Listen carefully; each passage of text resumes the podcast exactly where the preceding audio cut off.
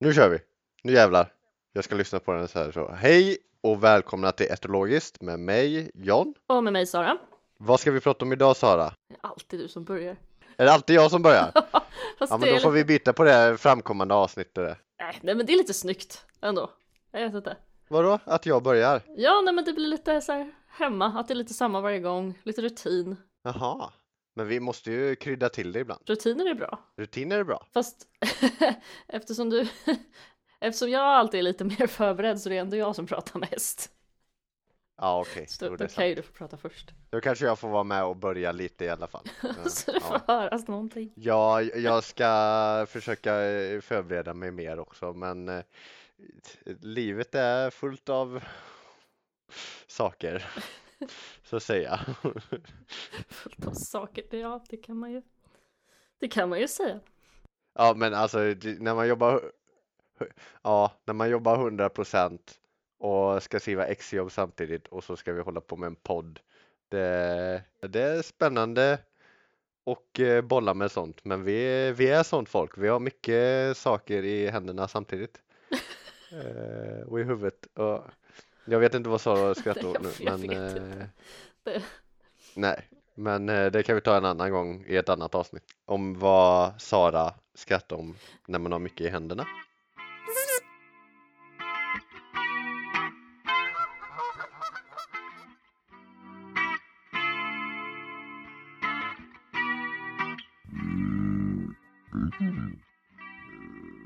Kanske inom dagens ämne då, hierarki. Eller skulle vi prata om eh, definitioner idag var det va? Ja, ja, ja, ja men, Men ja. vi ska nämna hierarki också. Det hade ja, men jag ja. jättegärna gjort någon form av doktorandtjänst om. Måste Mm. jag säga. Eller så här. Sociala beteenden mellan djur. Något sånt. Hade Ja. varit jättespännande. Mm, Det är så, det är så Ja. mycket man vill göra. eller hur? Och så lite tid. Ja. Och så lite doktorandtjänster både inom husdjur och eh, inom typ Ja. beteendeekologi. Fruktansvärt lite. Mer Mm. pengar till det vill vi Mm. ha. Ja, pengar. Och det, det är samma till oss privata också. Vi vill också ha mer pengar. Det är därför vi jobbar också, så att vi ska kunna ha mer pengar. Money makes the world go round. Så nu har vi snart pratat bort fem minuter. Eh, ja, jag, Nej, ja. men vadå? Vi, detta är en bra eh, intro. yes. Jag håller med. Ja men förra gången var ju du inte med. Nej, Nej. då var det jag och Ronja. Det, ja, okej, det är därför jag fick börja nu då, för att jag inte fick vara Ja, fast med. du- Det är det jag väger Du upp. börjar ju alltid. Ah, ja. Ja, ja men det, du, du. Ja okej, ja, fair. jag pratade med Ronja förra Men jag gången. fick inte vara med ett helt avsnitt. Nej, Ja. jag tror till och med att det blev flera avsnitt. Alltså jag och Ronja satt ju och pratade i tre och en halv timme. Mm. Eh, det, det var ett tag sedan vi hördes kan man väl säga. Ja, Eh, och har alltid mycket att prata om. Vi tycker ju väldigt lika om allting. Mm. Ehm, så. Men eh, det kan ju ha sina fördelar också. Och att man nördar in sig lite extra då på något vis kanske. ja, Men vi tänkte väl fortsätta lite på det spåret nu. Jag och Ronja kom in en del på när vi pratade om just hästflockar. Vi konstaterade att hästar behöver en kompis för hästar är flockdjur. mm. Borde inte vara så himla svårt Nej, att fatta att det är ett av hästens allra mest grundläggande behov. Eh, Men det, det verkar vara det lite när man stoppar dem i en sandig paddock där de inte kommer åt sina kompisar. ja. Så. Men andra, till exempel Eh. andra exempel på flockdjur också om vi eh, inte bara nämner hästar. Som behöver, som vi Fast det är väl inga andra djur direkt man stoppar in i så här, alltså, de kan ju ofta se och höra andra hästar, det ska de ju kunna göra. Ja, Men det är inte så många andra djur vi stoppar in i, alltså och avskiljer dem från fysisk kontakt med varandra. Just Nej. flockdjur. nej det är sant. Jag kommer inte riktigt på något annat vi gör det med i Sverige. Eh, suggor får ju gå in i sina grisningsboxar innan det är dags att grisa och sen Ja. har de ju fysisk kontakt med sina kultingar. Eh, så där Mm. är det väl ett, någon dag, två, max tre. Hästar Mm. kan ju gå hela livet i en sån här liten paddock och stort sett bara se andra hästar. Möjligen då kunna ha lite noskontakt typ med boxgrannen genom gallren om man har tur när man kommer in. Typ. Mm. Eh, Men då kommer vi ju lite in på det här med varför folk ofta är rädda att släppa ihop. Det här med konflikter, att de kanske skadar sig, sparkar på varandra och sådär. Och då Mm. tangerade vi det här lite med hierarkier och dominans och att det kanske är lite dags att slopa det här tänket om att det Mm. finns en tydlig flockredare som är dominant och högst i hierarkin och vaktar alla resurser och sådär. Mm. Eh, så jag och Ronja kom in lite på det, att, så att eh, det är inte nödvändigtvis den, som, nödvändigtvis den som har den mer vaktande rollen som eh, Bolcher i hennes hästflock där som hon pratade om. Mm. Eh, det är inte så att han nödvändigtvis, nödvändigtvis tar alla initiativ när det är dags att gå och äta eller dricka, utan det var ju något annat sto som hade gjort. Mm. Eh, och det är inte nödvändigtvis så att det är han som flyttar på de andra hästarna och flyttar undan dem från maten för att han ska komma åt den heller, utan Mm. det är ju långt mer komplicerat än så. Ja, ja. Eh, Men vi hamnar väldigt ofta i det där att nej, de ska göra upp rangordning om vem som bestämmer. Och det är inte alltid den som är mest aggressiv och sätter de andra på plats som faktiskt också har en ledarroll. Mm. Eh, Men det har man ju trott länge. Mm. Vad, vad tänker du? Hur, vad fick du lära dig från början? Hur menar du? Du, jag tänker du kommer ju inte från hästvärlden. Nej. För det här är ju väldigt, väldigt utpräglat i hästvärlden. Att det ska Ja. finnas en ledare och att du ska vara ledare över din häst och allt möjligt sånt där. Ja, det är mycket så att det har varit just att människan ska vara ledare. Ja, Liksom eh, för att eh, de jag har känt har ha- haft hästar själva, typ nästan aldrig haft två hästar. Eller mer Mm.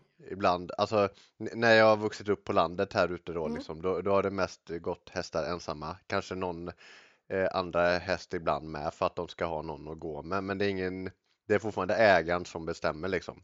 ja Det, det, trän, tränaren eller ägaren som eh, vill bestämma då och så är de ute och rider med dem då. Och eh, ja, det är vä- väldigt ont om hästar här dock också så jag vet, har inte så mycket annat att jämföra med just då förrän jag kom till typ Uppsala eller eh, besökte hästgårdar runt om i, eh, där jag bor då liksom. Men ni har väl alltid haft hund? Har det inte varit någon form av något sånt tänk där? Jo. Egentligen, vi, vi har ju tänkt att vi ska ha kompisar där, men det har alltid varit så här. Ja. Vi, eh, ja, när jag har vuxit upp på det, vi hade ju inte riktigt så här etologisk bakgrund så att säga, utan vi hade verkligen det där eh, människan bestämmer oavsett Mm. om den, det, det var väldigt mycket så här negativ förstärkning. Var det negativ förstärkning och inte positiv bestraffning? Negativ Eller var det förstärkning. både och? Både Mer och, negativ förstärkning. både och, mer negativ förstärkning. Hästvärlden är ju väldigt, väldigt mycket positiv bestraffning faktiskt. Behöver vi reda ut det här kanske? Det kanske vi måste göra. Ja, vi, här- eh, eh, okej, snabb course i, eh, Snabb course ja, i, eh, snabb vad course. kallar man den här lilla kv- kvadranten för? Där man ritar Oj. upp i fyra små rutor. Kallar man den någonting? När vi pratar om antingen förstärker man ett beteende eller så bestraffar man ett beteende. Det här är ju Ja. inlärningsteori liksom. Ja, Eh, mycket det som behavioristerna kom fram till. Eh, som de då trodde att styrde hela djurets väsen egentligen. Att man bara lärde sig genom feedback från miljön och antingen var det något som förstärkte beteendet eller så var det något som bestraffade som då skulle minska. Så när vi förstärker något så ska beteendet öka, är tanken. När vi bestraffar något så är det ett beteende som vi vill ska minska.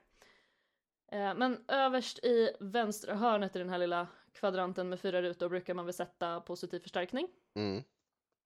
Och det är ju att vi lägger till någonting för att förstärka ett beteende som vi vill ha mer av. mm, Till exempel ofta godis, mm, mat, kan vara kli. Tittar man på djuren hur de, när de lever för sig själva, då kan det ju vara väldigt mycket andra saker, typ ett beteende som leder till att man får para sig till exempel, är ju väldigt, väldigt, väldigt förstärkande. mm, Eh, men för människor brukar det vara ganska rimligt att ta till godis. Många Mm. hundar kan man använda Ja. typ lek på också. Ja, Funkar det. ofta inte lika Mm. bra på häst. Häst kan funka med kli ibland, speciellt vissa säsonger. Så. Men det brukar ju vara godis. Mm. Eh, brukar man sätta... Sen brukar man prata negativ förstärkning va? mm, Eh, precis, så vi har positiv förstärkning och negativ förstärkning. mm, Positiv, då la vi till någonting för att få mer av ett beteende. Negativ förstärkning, då drar vi bort någonting för att få mer av ett beteende. Eh, till exempel tryck och eftergift skulle man Mm. kunna säga är en form för negativ förstärkning, eller en form av Mm. negativ förstärkning. Alltså att vi lägger till någon form av tryck för att djuret ska utföra ett beteende. Det kan vara så Mm. enkelt som till exempel få en häst att flytta rumpan. Mm. Vi trycker lite på rumpan, hästen Mm. flyttar, vi tar bort trycket. Mm. Det var, det, Ja. eh, okej, Wikipedia läser jag på nu, vilket inte är, okej, grund i källa, eh, så grundlig källa så, men det är jättebra beskrivning av negativ förstärkning. Till exempel fan. så här, ja, man ta, eh, talar om för, eh, det är så här olika exempel då, man talar om för barn att de ska borsta tänderna för att slippa tandtroll. Mm. Man säger till dem då att ja, om du inte borstar tänderna nu så kommer du få tandtroll, tandtroll, Mm. läskiga, eller ja, så här illa då liksom. Man, Det skulle, ja, ja, det lite för högt, högt kognitionsnivå för den på djur. Men ja, jo, absolut. jo, precis som man kopplar till människor. Men ja, det, men sant, de, du lägger till ett tryck, du lägger till ett hot. Om inte Mm. du gör det här kommer det här Mm. att hända. Och så gör man det och då försvinner hotet. Ja, ja, det, det är samma här. Eh, De andra exemplen är jag lite mer osäker på. De var spännande. Man tar en huvudvärkstablett när man har huvudvärk. ja. Hur? Ja, ja, jag har ett väldigt jobbigt tryck, det vill säga smärta Ja. i mitt huvud. Jag tar en huvudvärkstablett Ja. och försvinner. Ja, absolut. ja, Det förstärker ju inte beteendet att ta en huvudvärkstablett bara Nej. för sakens skull. Men Nej. absolut. Och det sista här då, man tar på sig bilbälte för att minska risken att skada sig allvarligt om man krockar eller för att slippa böter. Skulle det vara hotet då av, ja, ja. Ja. Det, det, det finns väldigt många olika så här bra, alltså, bra och mindre bra exempel men de, i, de sammanfattar det där så bra. ja.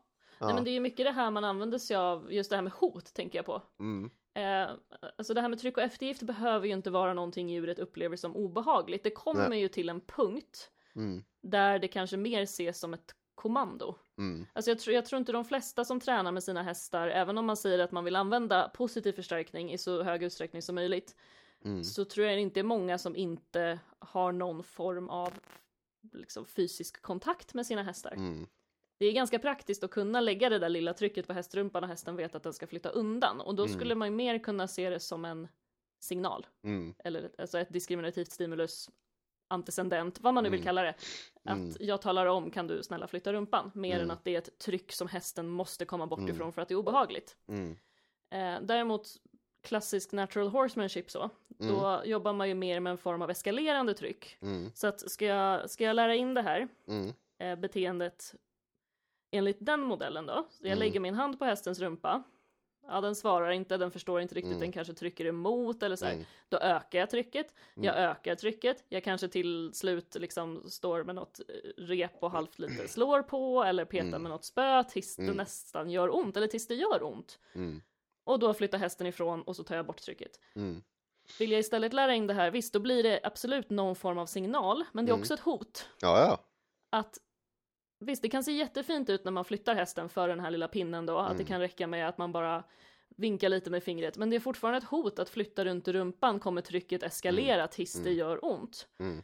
Eh, vill jag istället ha det här lilla handtrycket mer som en signal, Mm. då kan jag lägga dit det, lägga dit min hand. Mm. Eh, en del hästar gissar ju rätt, även om de knappt har blivit runtflyttade, sådär om det är en väldigt ung häst eller så. Mm. De kan trycka lite emot först och sen provar de att gå bort lite, ja, Mm. då kan man ta bort trycket och så kanske man då i mitt fall gärna lägger till klick och godis. Jajamän. Ehm, Men det är fortfarande något jag har tränat in med både negativ och positiv förstärkning då. Mm. Att det ändå var ett litet tryck som jag säger, vad ska jag göra med det där? Jaha, jag flyttade mig, Mm. trycket försvann och jag fick godis, toppen. Mm. Ehm, Så att det beror ju, alltså negativ förstärkning då kan ju vara allt från något väldigt, väldigt milt till rent våldsamt. Ja, exakt. Ehm, positiv förstärkning däremot är det ju alltid någonting som djuret vill ha, något Ja. som den upplever som någonting bra. Ja. Vidare till bestraffningen då. Jag hittade det var alltså i grund, o, operant betingning. Ja, det är precis det vi pratar om. Ja, precis. Ja, Inlärningsteorin, yes. ja. Jag vet inte om vi nämnde det bara. Jag Gjorde tror vi inte det? vi har rätt ut klassisk betingning och operant betingning. Nej, det tror jag inte vi har. Nej, det... Ja, precis. Så, Kortfattat, ja. om inte du vill. Nej, kör på. Okej, kortfattat klassisk betingning. Då behöver jag inte göra någonting. Då är det bara en association som finns. Till exempel Pavlovs hundar. De Mm. gjorde aldrig någonting för att få maten. Eh, utan det han kollade på då var ju hur de reagerade, om man alltid ringde i den här klockan före de Mm. fick mat, Mm. så började de ju förknippa klockan med mat och Mm. började regla bara av att man ringer i klockan. Mm. Men de gör ingenting aktivt för att få det. Operant betingning, då vill vi istället att djuret utför ett beteende Mm. för att uppnå en viss utgång eller för att undvika någonting. Eh, vi som helst tränar med positiv förstärkning Mm. vill ju att djuret utför någonting för att Mm. få sin belöning. Mm. Så att man lär sig hur man ska Mm. bete sig liksom, för att Mm. uppnå det man vill eller undvika det man inte vill. Så det man inte vill, ner till bestraffningen då. Om vi tänker oss nedre delen av den här lilla fyrkanten med fyra rutor i. Eh, då borde vi rimligen ha positiv bestraffning längst till vänster där, i den lilla rutan. Yes. Eh, så positiv betyder alltså att vi lägger till någonting. Bestraffning betyder att vi vill få bort det här beteendet. Vi vill Mm. straffa bort det. Något vi, väldigt- något vi ogillar tillkommer. Så att säga.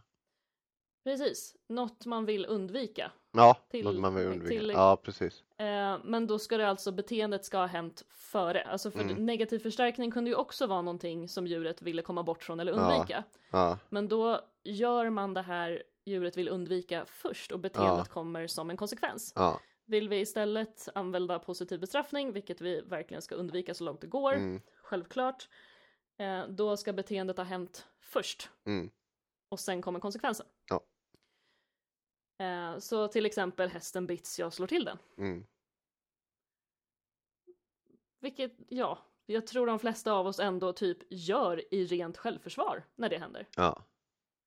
Eh, så att det, det är väl aldrig så att man aldrig någonsin får hamna där, men då handlar det ju mer om att det redan, alltså där och då lös situationen så gott det går, men hur fan hamnade vi där och hur undviker vi att hamna där igen? ja. Precis. Ehm, det är väl så, så skulle man väl kunna säga att elstängsel egentligen fungerar automatiskt Ja. utan att vi behöver göra särskilt mycket. Ja. Jag går på elstängslet, pang, skitjobbigt, svinont, det där gör jag inte om. Ja. Ehm, det som är med bestraffningar, positiv bestraffning, är ju att det måste upplevas som ganska väldigt aversivt, alltså att det ska Mm. vara väldigt obehagligt för att det egentligen Mm. ska funka. Ehm, vi tror ofta kanske att så här, en liten, alltså också ganska ofta svårt att förstå, Mm. kanske. Ja. Ehm, Men där, där kan man ju fundera nu då liksom eh, det där med eh, stängslen, sådana här icke-fysiska stängsel som tillkommer nu. Eh, det, Icke-fysiska stängsel. alltså eh, automatiska stängsel som man inte behöver sätta upp trådar och allting på utan det finns alltså om eh, djuret går förbi en viss ställe så börjar det pipa Mhm. Eh, och ljudet blir obehagligt eh, till en viss grad. Jag vet inte hur obehagligt det blir och det, men det börjar pipa så fort den går ut och det för att få den tillbaka. Och så sen kan man, kan man sätta, om man vill, elstängsel extra för att det inte, verkligen inte ska gå ut. Men om eh, det funkar liksom med utan tråd och eh, vanligt stängsel så har man ja, sensorer istället då. Okej, det har jag aldrig hört om. Okej, ja, nej, det börjar bli mer eh, ut, eh, utvecklas mer och vi tänkte testa det hemma själva också liksom så för att se om det funkar då att eh, hur eh, korna eh, reagerar på detta då. Alltså det måste ju vara, det måste ju vara ett väldigt jobbigt ljud om det ska vara lika aversivt som el. Ja, men eh, kanske, det, jag tror inte det ska vara lika aversivt som el på det sättet utan det ska vara mer, det ska ersätta el till en viss grad i början för att sen kanske Ja. minska, alltså elstötar så framöver istället. Aldrig hört om. Okej, ja, Det här måste du forska mer i och så Mm. får du återkomma med det. se till att katten inte går på. Nej, det gick bra. Ja. Eh, ja, positiv bestraffning var vi på. Mm. Ja, men yes, typ Mm. slå djuret när det gör något dumt. Mm. Eller typ elstängsel. Exakt. Ehm, och så sista, negativ bestraffning. Mm, Då drar vi bort någonting för att straffa ett beteende. Eh, tydligt exempel på typ barn.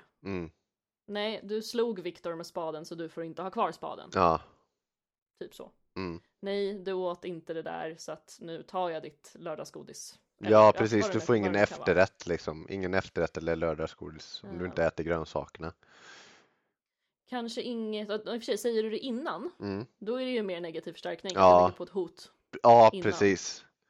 Men, Som sen övergår i någon form av negativ bestraffning när du väl tar godiset. ja. Jag vet inte. Oj, Så kan man också säga. Det, det, Alltså, det, de- Så de alla har går in i connect, ja precis, de connectar Mm. lite ändå liksom istället Mm. för att De gör ju det. Ja, Och bara för att förvirra lite extra nu här när vi kommer till djur. okej. Eh, jag vet i alla fall minst en studie där Mm. man har delat upp eh, den här kvadranten i två Mm. då. Och så Mm. har man delat upp den på eh, reward-based, alltså belöningsbaserat. Mm. Eller, eh, ja, vad kallade man det för i den studien? Eh, ja, icke belöningsbaserat i alla fall Mm. kan vi säga. Mm. De som var i belöningsbaserat, det var positiv förstärkning och negativ bestraffning. Mm. För egentligen, om man ska djupanalysera det här och bara, Mm. ö- eller snarare överanalysera det lite, Mm. så när djuret utför fel beteende, till exempel, Mm. Då, det, det finns ju alltid i, i den här relationen vi har skapat när vi jobbar med positiv förstärkning, Mm. så finns det ju alltid någon form av löfte om godis. Ja, Och om djuret då utför fel beteende ja, och tycker att fan jag borde ha fått en godis för Ja. det var ju skitbra. Godiset uteblir. ja, Så är ju det faktiskt en form av negativ bestraffning. ja, Vi har konstant ett löfte om att vi gör massa beteenden här, det kommer godis. ja, Så negativ bestraffning, det låter ju som att det ska vara typ det värsta någonsin. ja. Det låter ju mycket värre än positiv Ja, bestraffning om man hur? bara lyssnar på orden. Typ. Ja, för man eh, kopplar ju det här positivt bara, åh, positivt, men det, man, ja, Men det går inte att göra. Jag kan inte komma på något riktigt bra exempel där man verkligen skulle kunna få det jätteaversivt just vad gäller djurträning. Nej. Inte i alla fall att få dem att förstå. nej, Jag har ju hört folk som resonerar så och tror att det går. ja, Eh, till exempel på min eh, ex-pojkväns landställe. Då, I Norge får man fortfarande ha ensamma hästar. ja, Skitdumt. ja, Eh, men de hade i alla fall en ensam häst Ja. som hade tagits ut på vägen. Sprungit ner till korna och det fattar jag, det var någonting Mm. annat på fyra ben liksom. Men Mm. jag lyckas i alla fall hitta den här hästen och hämta den i en klippskreva mm, där det går tung trafik. Alltså Mm. usch, det var så stressigt. Jag trodde, Ja. jag, skulle, jag trodde både jag och hästen skulle dö. ja, och sen till slut så var pojkvännen fick springa upp till gården, ja, hämta någon med en grimma typ. Ja. Eh, och så lyckades jag få tag på den här hästen i alla fall. ja, Kommer upp, då kommer en av de äldre människorna där eh, och säger ja, stort sett att ja, nej men nu får hon stå inne så hon lär sig. ja, Så vänta, hur långt i tid har det passerat mellan att hästen tog sig ut över det här stängslet som jag inte ens skulle typ haft till får. Alltså det var en tråd Ja. som kanske var 50-60 centimeter upp. ja, Alltså det är klart att hon till slut har kommit på att här kan jag gå över. ja, ja, men, Det är väl inget konstigt. Skitdåligt staket. mm, Eh, sprungit runt där på vägen, varit ganska stressad. Hon kommer ju aldrig någonsin koppla ihop med ja ah, nu får jag stå i boxen för jag tog mig ut ur hagen. Ja. Alltså jag var så arg, mm, men det här var ju min pojkväns släkt. jaha, okej, ja, Jag var så arg. Första året jag var där, då förstod jag inte så mycket norska. nej, Eh, det här var andra eller tredje året jag var där. Jag förstod allt de sa. Jag Ja. låtsades som att jag inte förstod någonting för Nej. jag visste att jag bara skulle liksom snappa totalt Ja. på att de var så dumma. ja, Eh, så det var ingen släkt vi umgicks jättemycket med, Nej, men det kändes nej. ändå ganska dumt. ja, förlåt till, eh, förlåt till eh, eh, Saras ex-pojkväns släkt om ni nu lyssnar här. Vadå att förlåt? ni- Lyssna och lär er för Lyssna fan. och lär er för fan. Ja, li, lite så, men eh, hon eh, är inte... eh, ja, Idag kanske okej. jag hade sagt någonting och gjort det hyfsat pedagogiskt. Ja, precis. Så Eh, eller hade jag varit så arg hade jag kanske inte gjort det.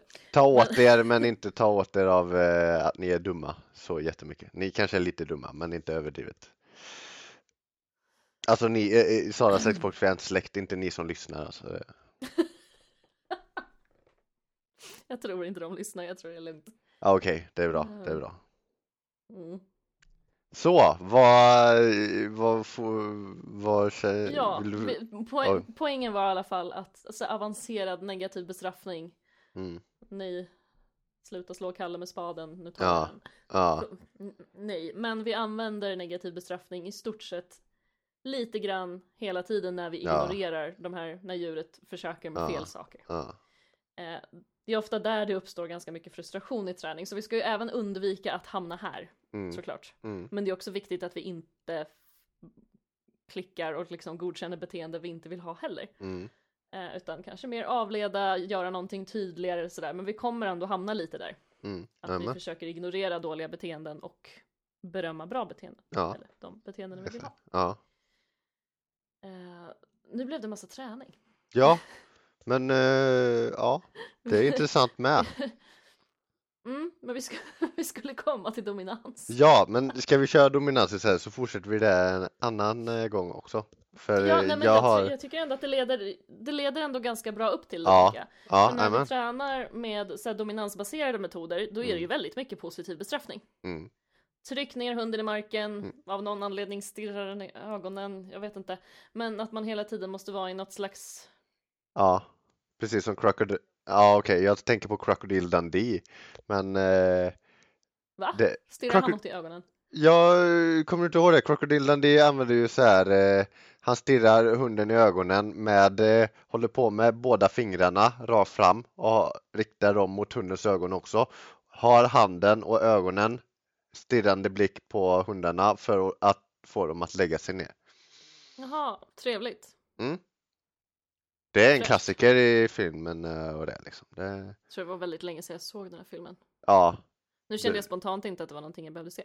Eh, nej men Nej. då är vi tillbaka i hela det här ledartänket att man Mm. ska, och, och vi blandar ihop det här med ledarskap med dominans. ja, Jag skulle inte tycka att min chef var en bra chef om hon hela tiden liksom positivt bestraffade mig. Nej. Nej, precis. Då hade inte jag tyckt att hon var en bra ledare. Nej. Eh, då skulle jag ha tyckt att hon var mer liksom abusive Ja, ja, och missbrukade sin position. ja. Eh, så, så tänker jag.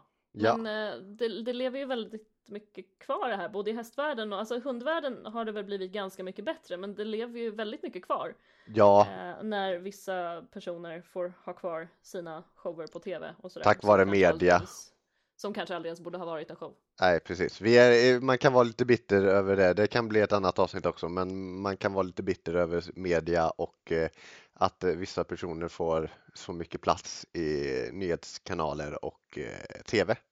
You gotta be the pack leader. You gotta be the... eh, nej. Nej. Eh, det låter som Wolf of Wall Street eller någonting, men det, Ja. så kör man inte här. Nej, men jag tänker det där, jag- det skulle, jag tror tanken var att vi skulle fortsätta lite på det nästa gång med mer så Mm. filosofi kring hur vi, vad vi vill ha för relation till vår och komma in Ja. lite mer på human animal relationship. Ja, Eh, Så jag tänker att nu styr vi lite tillbaka till det här med aggression, dominans och hierarki. mm, För nu har vi lite så här, okej, positiv bestraffning, vad är det vi egentligen uppvisar här? Jo, men det är ju Ja. någon form av aggression, att Mm. vi mer eller mindre slår eller skriker, trycker ner i Mm. marken. ja. Och Rycker i kopplet, för- alltså stry, strypkoppel eller annat liksom Mm. då. Det, Och vi, Det- och vi kallar det för dominans. ja, Och då skulle vi alltså visa dominans genom aggression för Ja. att hamna högst i någon slags hierarki. Det var en jättebra sammanfattning på Ja, de tre, hur man ska, ja precis. så jag tänker att vi ska reda ut de här begreppen. Ja, Eh, vilket vill vi börja med? Ja, det finns en annan jättebra etolog Mm. eh, vid Ethology Institute. De har lite kurser och grejer eh, och massa bra material som jag inte hunnit Mm. gå igenom jättemycket. Eh, men drivs av en man som heter Roger Abrantes, med forskare Mm. inom etologi. Och Mm. han har eh, tänkt jättemycket på de här begreppen. Mm. Och gått igenom massa olika studier, som jag kommer inte referera till alla de studierna, utan Nej. jag har läst hans texter. Mm. Och tagit ut lite olika definitioner, som Mm. forskare har föreslagit genom tidiga, tiderna. Mm. Eh, egentligen inte för att kritisera dem så himla mycket utan för att vi ska komma någonstans. Mm. Komma framåt så att vi har de här, reder ut begreppen och kan gå vidare med klara och tydliga begrepp. Mm. Eh, vi börjar med att ska definiera aggression. Mm. Eh, en definition han hittade var ett beteende som orsakar en annan individ fysisk eller psykisk skada eller hotar att göra det. Mm. Eh, Men är mobbning Ja. aggression då? I den här definitionen skulle det vara det. Absolut. Okej. Eh, en annan definition som var föreslagen var att det är en reaktion när djuret känner sig hotat och blir rädd. För att slåss brukar vara en utväg när djuret är trängt. Men aggression då, då alltså är det, är det, är det själva djurets reaktion på? Mm, precis. Ja, okej. Mm. Men han menar att det här kanske inte är jätterimligt. Ofta pratar vi ju Nej. faktiskt, vi blandar faktiskt ihop aggression och rädsla också. Så vi Mm. kanske måste blanda in, reda ut faktiskt skillnaden man på aggression och rädsla. Ja, Eh, så ja, att slåss brukar vara en utväg när djuret känner sig trängt, är hotat och blir rädd. ja, Men det är inte den första utvägen. nej, Eh, så han menar också här att, att, att beteenderesponsen då på att bli rädd och känna sig Mm. hotad mm, alltid skulle vara anfall. mm, Det menar han, och jag håller med, att det Mm. inte är en evolutionärt stabil strategi. Nej. Att varje gång jag blir rädd Nej. så hoppar jag på det som gör mig rädd och Nej. försöker skada det. Utan då skulle jag inte bli så himla gammal i det vilda tror jag.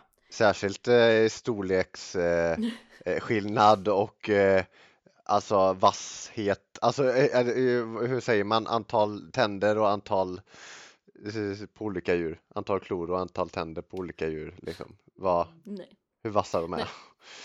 Nej, så alltså inte jätterimligt att Nej.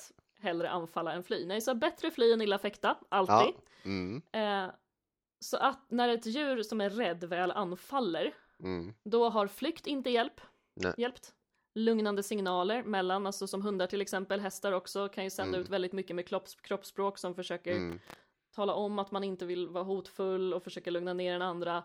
mm, Så när inget av det här har funkat, mm. då kan det slå över i någonting som liknar aggression. Sen vet jag inte om Ja. vi borde kalla det för aggression när det kommer från jag är rädd, inte jag är förbannad.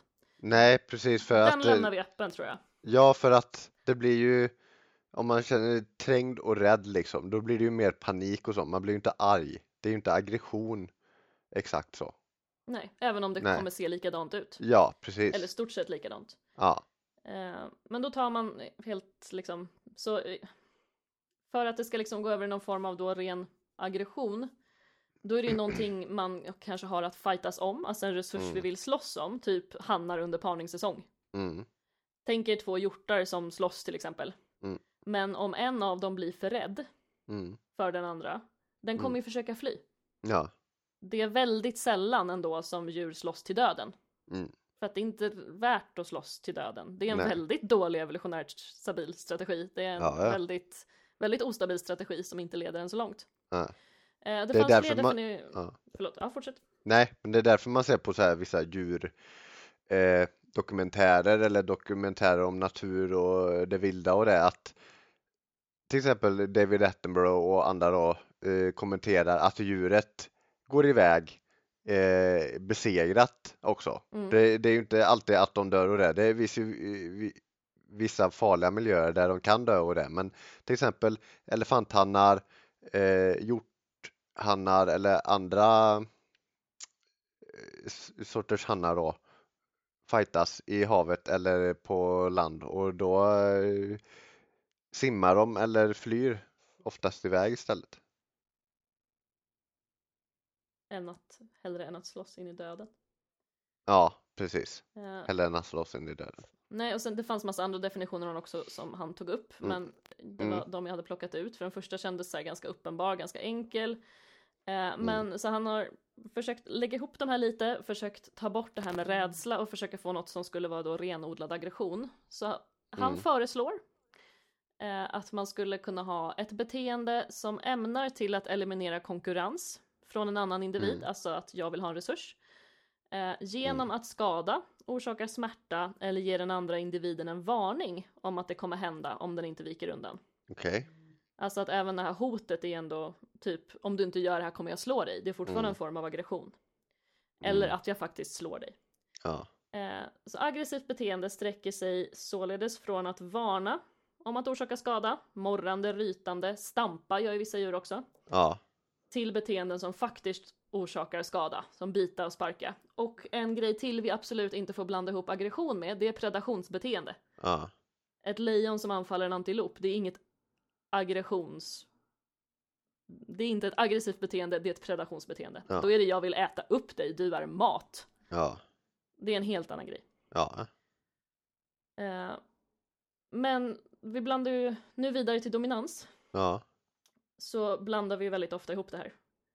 Ja. Att man, okej den där hästen bet den andra som sen sprang undan eh, från höet. Det Mm. var ett, den visade dominans. Mm. Eh, men då hade vi, alltså om dominans och aggression ska vara samma sak, Ja. då hade det räckt med ett ord. Ja. Eh, för vi använder det ofta om vartannat. Alltså den uppvisade dominans mot den där andra hästen. Men Mm. det där var ett aggressivt beteende. Mm. Så lite om vi ska lite halvt tillbaka till träning Mm. Då. Att den där hästen som biter den andra hästen eller hotar att bita den andra hästen. Mm. Det är aggression. Mm. Så alltså när vi använder sådana träningsmetoder att om du inte flyttar rumpan kommer det eskalera till fysiskt våld. Det är Mm. inte dominans, det är aggression. Mm. Djuret kommer vilja undvika dig för Ja. den naturliga evolution- evolutionärt stabila strategin Ja. när någon uppvisar aggression, du, när du upplever ett hot, det är att ta dig bort. Ja. Så. Precis. Eh, men som sagt, vi hoppar tillbaka till träning en annan gång, jag ville bara Mm. flika in den där. Jajamän. Eh, så dominans, yes. Mm. Eh, och man, eh, jag har läst lite artiklar på det här också, mer Mm. än bara Abrantes definitioner. Mm. Så Hartman, Christensen och McGreevy, nu kommer jag inte ihåg vilket år det var, det kommer upp på Instagram. Mm. Men de har i alla fall skrivit en artikel om dominans och ledarskap angående häst. Och de menar också att man ofta talar om dominans som här, just agonistiska beteenden, alltså aggression och undvikande. Att Mm. man antingen är aggressiv mot någon eller man undviker. Mm. Ehm, men då är vi också återigen tillbaka i det här, vad är dominans, vad är ledarskap, vad är aggression? Mm. Eh, här hade han Abrantes från Ethology Institute tagit upp ganska många olika också, som Mm. forskare tidigare har föreslagit. Jajamän. Eh, så en studie beskrev dominans som en relation mellan individer Mm. etablerad av tvång, aggression eller undergivelse Mm. som etablerar vem som har tillgång till alla resurser. Och det är oftast här vi hamnar, att, det ska, att vi har föreställningen om att det ska finnas en individ som tar upp alla resurser. Mm. Eller har först, eh, första king på alla resurser. Mm. Men så ser det ofta liksom inte ut. Det har man liksom inte hittat några belägg för egentligen. Nej. Men tillbaka till, han landar i en hyfsat lång definition. Mm. Eh, precis som aggression, den blev ju ganska lång men den var ändå Mm. väldigt bra och Ja. tydlig. Ja, det här är det, det här är det inte. Mm. Eh, han landar i ett beteende som uppvisas av en individ med Mm. funktionen att få tillgång till eller upprätthålla tillgång till en given resurs Mm. vid ett givet tillfälle Mm. gentemot en given motståndare utan att skada orsakas. Orsakas skada, då är vi tillbaks på aggression. Så Ja. de går absolut lite in i varandra för man Ja. kan fortfarande ha upprätthåll, man kan fortfarande ha liksom skapat den här, det här förhållandet av aggressiva encounters liksom, Ja. interaktioner. Ehm, men då ser vi det ofta som sagt som ehm, det här med en på toppen och så är det liksom häst A, häst B, häst C. Så. Mm. Och häst A dominerar B som dominerar C, alltså dominerar A både B och C. Och det har man inte sett några belägg för överhuvudtaget. Så tillbaka till den här studien med Hartman och Company. Mm. Eller för att säga rätt så, ett all. Så. Det. Eh, så har man ju ofta den här bilden av att hästar också har de här hierarkierna som man brukar kalla för linjär hierarki. Alltså Mm. att det går från A och så ner B, C, D. Så. Mm. Alltså häst Atos dominerar Brunte, dominerar Sissi. Ja. Eh, men istället så kanske man bör prata om relationen mellan hästarna 2 och 2. Mm. Att för att Atos, som då kanske dominerar Brunte, ska Mm. liksom ha... Det här förutsätter att han också har koll på Bruntes och Sissis relation. Mm. Hästar har inte den kognitiva förmågan. Nej. Alltså de är, det är jättesmarta djur, Mm. men inte så smarta. Nej. Eh, Så istället för en linjär hierarki, det här brukar man istället kalla för en bilateral eller bilateral hierarki eller en dyad. Mm. Eh, kallar i alla fall Hartman ett alder för. Jajamän. Eh, så det beror på tillfälle, Mm. vad det är för resurs, hur värd jag tycker att den är att försvara. Mm. Eh, just det, jag hade ju skrivit ner något exempel där jag tänkte så här, dig och mig. Mm. Okej, du och jag har varit och handlat. Ja. Mm. Du ville ha chips och du köpte chips. Jag vill alltid ha choklad så jag köper choklad. Ja. Och så kollar vi film. Du har ju din resurs Ja. som du kanske lite vaktar. Chipsen var viktigare för dig. Ja. Eh, jag kan väl absolut få smaka på dina chips men det ska vara på dina villkor. Ja. Om vi inte redan har kommit överens. Som vissa fina hästar gör också och bara Ja. vi delar på vår hö-hög. Ja. Det, tyck- det tycker vi om, det är mysigt. Hö- Och du kan ju få lite, och du kan ju få lite choklad också men det är Ja. min resurs. Ja. Eh, så här har ju vi egentligen etablerat någonting. Ja. Vi har en lite högre kognitiv förmåga än hästarna. Jag förstår att du har betalat för din, dina chips, så de är dina. Du förstår att Ja. jag har betalat för min choklad. Så det här är egentligen någon form av dominansrelation, även om vi inte tänker på det, över Ja. en resurs. Vi behöver inget hot eller våld för att upprätthålla det här, men Nej. det är ändå ganska liksom tydligt. Och Så- då är det just det här, det är en given resurs, Ja, chips och choklad, givet tillfälle, den här Ja. kvällen när vi hänger, ja, given individ, det är du och jag. ja, ja, Eh, men att du är dominant just nu över dina chips, det betyder Mm. ju inte att du dominerar mig i allting annat. nej, nej, nej, nej. Eh, och sen så kan det också bero på hur hungrig jag är vid det här givna tillfället. Ja, Alltså om vi tittar på hästar i flock till exempel. Hur Mm. mycket det är värt för mig att riskera, alltså när jag ändå uppvisar aggressiva beteenden gentemot Mm. en annan häst då, mm, så riskerar jag ju alltid att skada mig. mm, Det är fortfarande en övervägning att jag måste vara tillräckligt hungrig för att också våga ta den här risken om Mm. att flytta på den här andra hästen. Eh, Men, så är eh, då de här konflikterna ofta uppstår då, som Ja. man är så rädd för när man ska släppa ihop flera hästar i flock, att Ja. de skadar varandra. Mm. För att de ofta är hungriga, hästar är gjorda för att äta hela tiden, de är i stort Mm. sett alltid hungriga. Ja, Så höet kommer i stort sett alltid vara värt att försvara, och Ja. då uppstår det konflikter, för att flera hästar försöker resursvakta sitt hö. Eh, men precis den här dynamiken, att det inte är en linjär hierarki, Ehm, det har man sett hos häst, att Ja. för en häst kanske resursvaktar hö mer, en annan resursvaktar ligghall eller ja. För de kan just inte ha koll. Skulle du och Ja. jag bjuda in en tredje kompis? Men eh, vi, vi, vi Ja. vä- vänta där, tänker så här, våran där, bara förklara att vi inte är sådana som, vi är inte sådana som de personerna i, så, som du så här insinuerar för att eh, detta är bara historia. Jag, jag, jag hade ju köpt så här, två påsar chips, en som jag kunde ha själv och så kunde jag dela med Smart! Sara med liksom för att eh, jag, jag, jag delar med mina saker där. Jag vet inte hur Sara är med sin choklad men eh, kan köpa mer choklad också. Ja, okej, det är bra. Mm. Vi, du, jag. Ja, jag kan köpa mer choklad. Okej, bra. Ja, bra. Bjuder. Ja. Eller så köper vi bara varsin choklad och varsin chips. Var, var, varför? Så kan vi också göra. Men Varför? då har vi också utökat resurserna, eller hur? Mm, ja, Då slänger vi in mer resurser och så förebygger vi risken för konflikt. ja, precis. Nu när jag tänker på det, jag gjorde ju typ en sån i somras. Ja, Alltså, alltså när man har lite så här lagom mycket PMS och bara har såna jävla chokladcravings, Ja. det kanske du aldrig upplevt.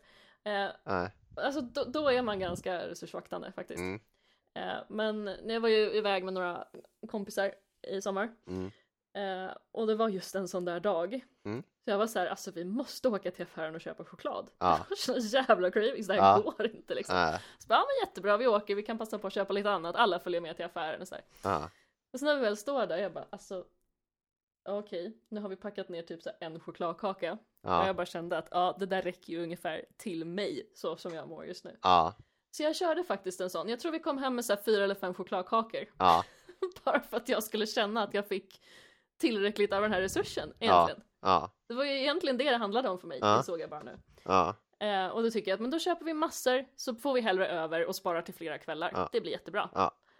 Eh, nu tror jag inte att jag, att jag hade typ sparkat eller bitit någon av mina Nej. kompisar. eh, men ändå, det blir ändå någon form av stress om det är någonting som Ja. är värt väldigt mycket för en just då. ja. Men Så- det, är också då kompisrelationer, eh, om vi kopplar det till människan, kompisrelationer och relationer, kärleksrelationer. Mm. Hur är det där då liksom? Om man vet att den ena parten kanske äter mer mat, köper man extra då eller ska man köpa till sig själv? Eller vad, hur funkar det?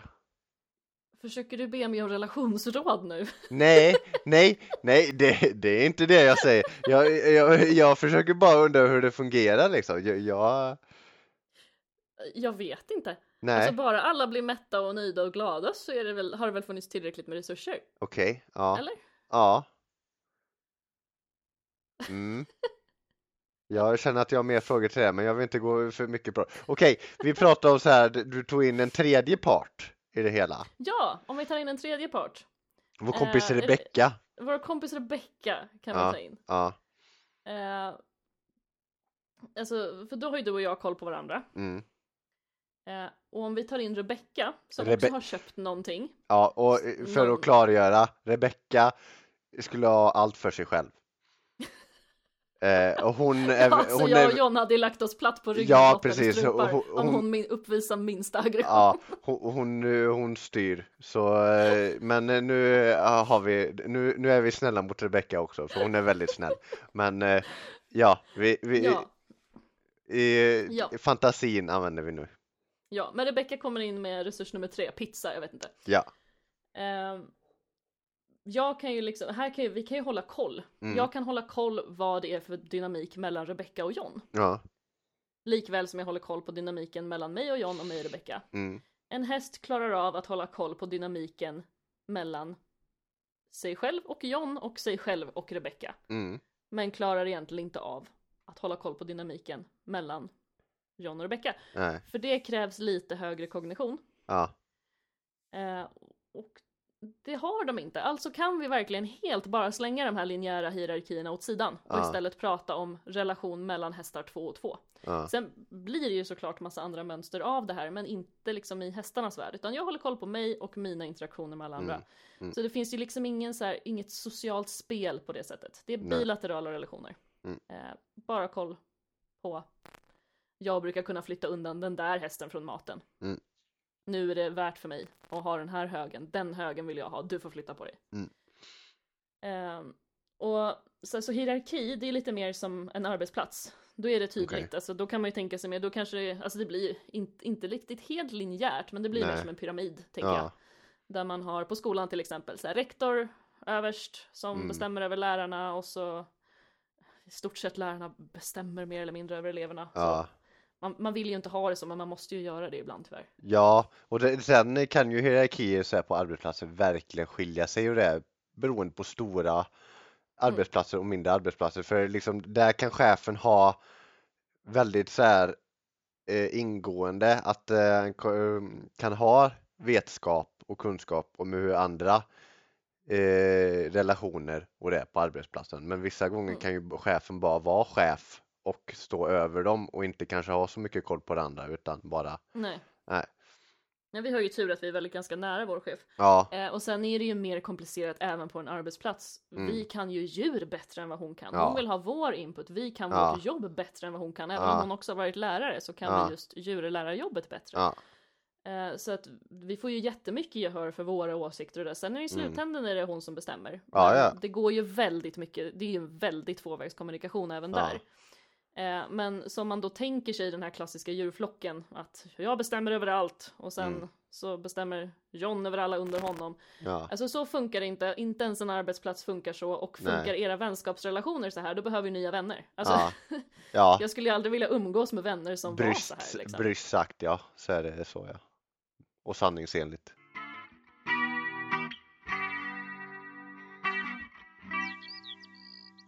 Men ja, hela rangordningsgrejen, var kom Ja. den från i början då? Mm.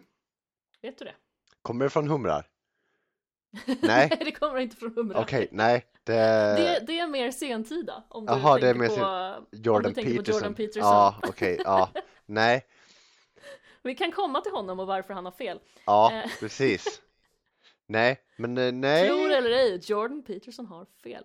Va? Eh, I alla fall om humrar. Ja, Nej, men om vi börjar med lite tidigare. Nu vill jag inte kalla Jordan Peterson för forskare. Alltså han är ju Nej. psykolog, han är Ja. inte etolog. Nej. Det ska ju vara sagt. ja, Eh, han är en person som är fruktansvärt skicklig på att vända.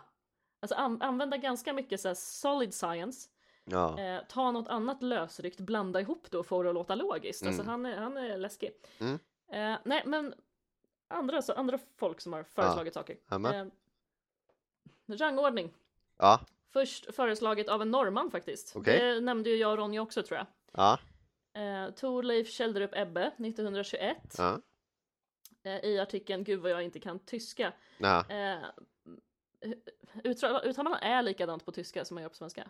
Ä. Nå, Jag gör det ja, nu. ja, gör det det och så får vi slakta språket lite, det får vara. Då är det eh, Beiträge zur Socialpsykologi des eh, Hausens. Det har något med socialpsykologi och höns att göra i alla fall. Jag hör hur hela Tyskland suckar och eh, förvånas i rädsla över eh, Saras uttal nu. Men De lyssnar förhoppningsvis inte på det här. Men i Nej. alla fall, han menade att hönor har en hackordning. Mm. Eh, och det började med honom och sen så började forskare typ replikera det här med massa andra olika djur och man hittade i stort sett hackordningar på massa olika djurarter. Mm. Eh, och då trodde man att man hade hittat hur flockar fungerar, att det finns den här tydliga hierarkiska eh, dominansrelationerna som upprätthålls genom aggressioner och hela Mm. den biten. mm, Eh, sen någonstans runt eh, 60-talet mm, kom man på att man ju bara har studerat djur i fångenskap. ja, På en Just det. begränsad yta med begränsade resurser. ja, Eh, en annan känd studie från ganska tidigt, innan 60-talet, det är ju den studien som har legat till grund för hela den här missuppfattningen med att dominera hundar. mm, Och att hunden måste veta sin plats i hackordningen eller hierarkin eller rangordningen eller vad man nu Mm. vill kalla det Mm. hemma. Och hela anledningen till att man då ska trycka ner hunden i marken och brotta ner den och skrika på den. mm, Eh, det var en studie gjord på vargar 1947 mm. eh, av, vad fan hette han nu då? Jag glömmer alltid honom. Eh, Schenkel. Ja, Okej, tänk på DB Schenker. ja, Skänkel. eller här. Skänk, eller skänkel, när man, Ja. skänkel, som när man Ja. rider. Eh, Expression Studies on Wolves i alla fall, från Nämen. 1947. Eh, inte läst hela, men det var spännande läsning. Han, han själv är ändå lite så här hyfsat ödmjuk, men den har kommit och blivit någon sån här, han, han diskuterar faktiskt redan där att det här är gjort på Mm. djur i fångenskap, men sen har man liksom tagit det här och sagt att Mm. så är det. Ehm, och vargar i det vilda Nej. lever ju inte alls så. Eh, Men det är väl en av de mer kända studierna så, som just har lagt grunden för hela den här egentligen missuppfattningen Mm. om hur djur funkar. Eh, Så som sagt, på 60-talet kom man fram till att ja, eh, djur i fångenskap, begränsad yta, begränsade resurser. Eh, lite samma misstag som typ, om, vi ska prata Mm. behavioristerna, som hade sina de här Mm. Skinner boxes. Eh, där man menade det här med tabula rasa, blank slate, att alla bara föddes helt utan någon form av förutsättningar Mm. för någonting och bara lärde sig genom Mm. positiv förstärkning, Mm. negativ förstärkning, positiv Mm. och negativ bestraffning. Och så det ledde ju till väldigt felaktiga slutsatser att de bara satte djuren i en Mm. låda egentligen. Och det här är ju en lite större låda, begränsad yta, men det är fortfarande fångenskap, det är fortfarande någon form av, även om det är ett hägn, det är Mm. fortfarande begränsat. Ja, men. Eh, så sen började man ju ifrågasätta det här. Mm. Eh, en av de etologer som gjorde det var Thelma Rowell. Så hon menar att det inte finns någonting egentligen alls som tyder på att hierarkier ens minskar aggressioner. Mm. Det brukar ju vara ett argument att okej, man eh, kör lite aggressiva beteenden, man etablerar den här dominansrelationen så att alla vet sin plats. Mm. Men hon menade att hierarkier, eh, aggressioner snarare är ett symptom på fångenskap. Mm. Där, där vi tvingar djuren att konkurrera om resurser. Mm. Eh, det betyder inte att vi inte måste ta hänsyn till det, för vi har ju djuren i fångenskap och då uppstår de här grejerna. Mm. Med resursvaktande ska vi snarare prata om en hierarki när vi Mm. pratar häst Mm. eller hund. Eller så. Ehm, men just tillbaka till häst eftersom jag och Ronja var lite inne på det då.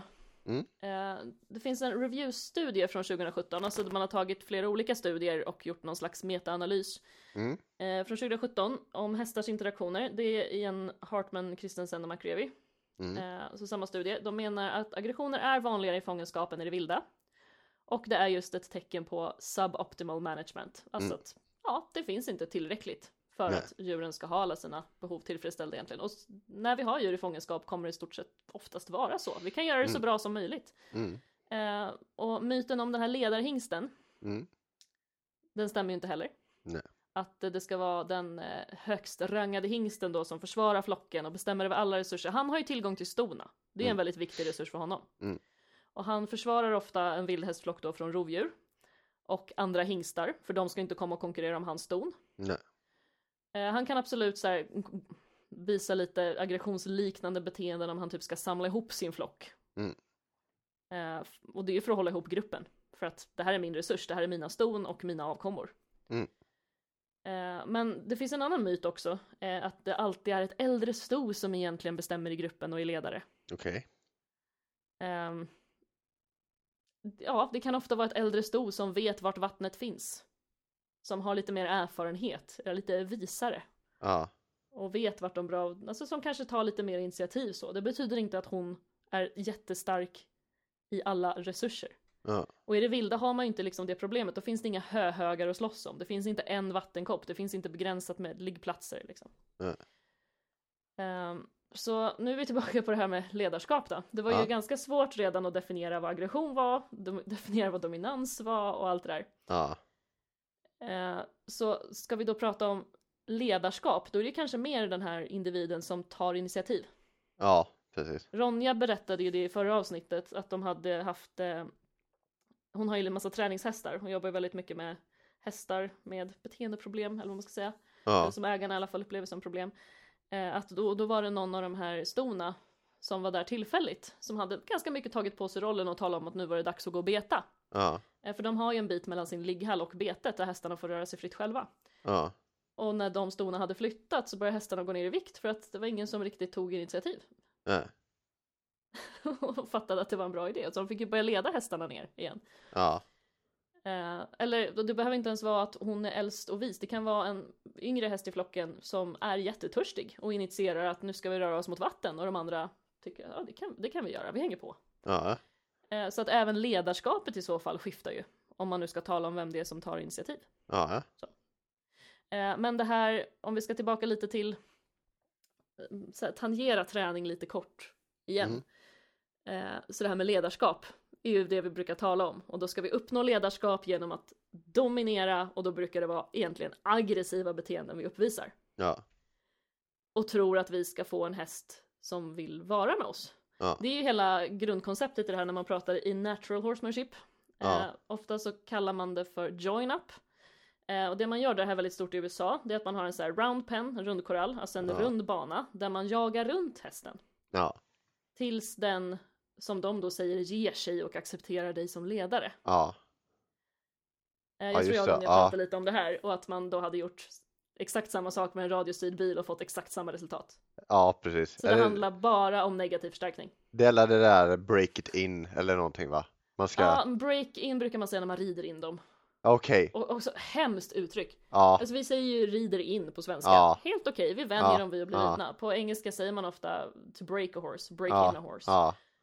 Alltså liksom, man hör ju bara i ordet att vi ska Ja. bryta ner den tills ja, den ger precis. sig. Liksom. Bryta ner Det psyket och eh, allting Ja. liksom. Det, ja, hemskt ja, egentligen. Mm. Men det här med att jaga runt en häst och tro att man ska uppnå något ledarskap, nej, fet glöm alltså. ja, Eh, men då så, men då har vi pratat lite om det här med vad aggression var.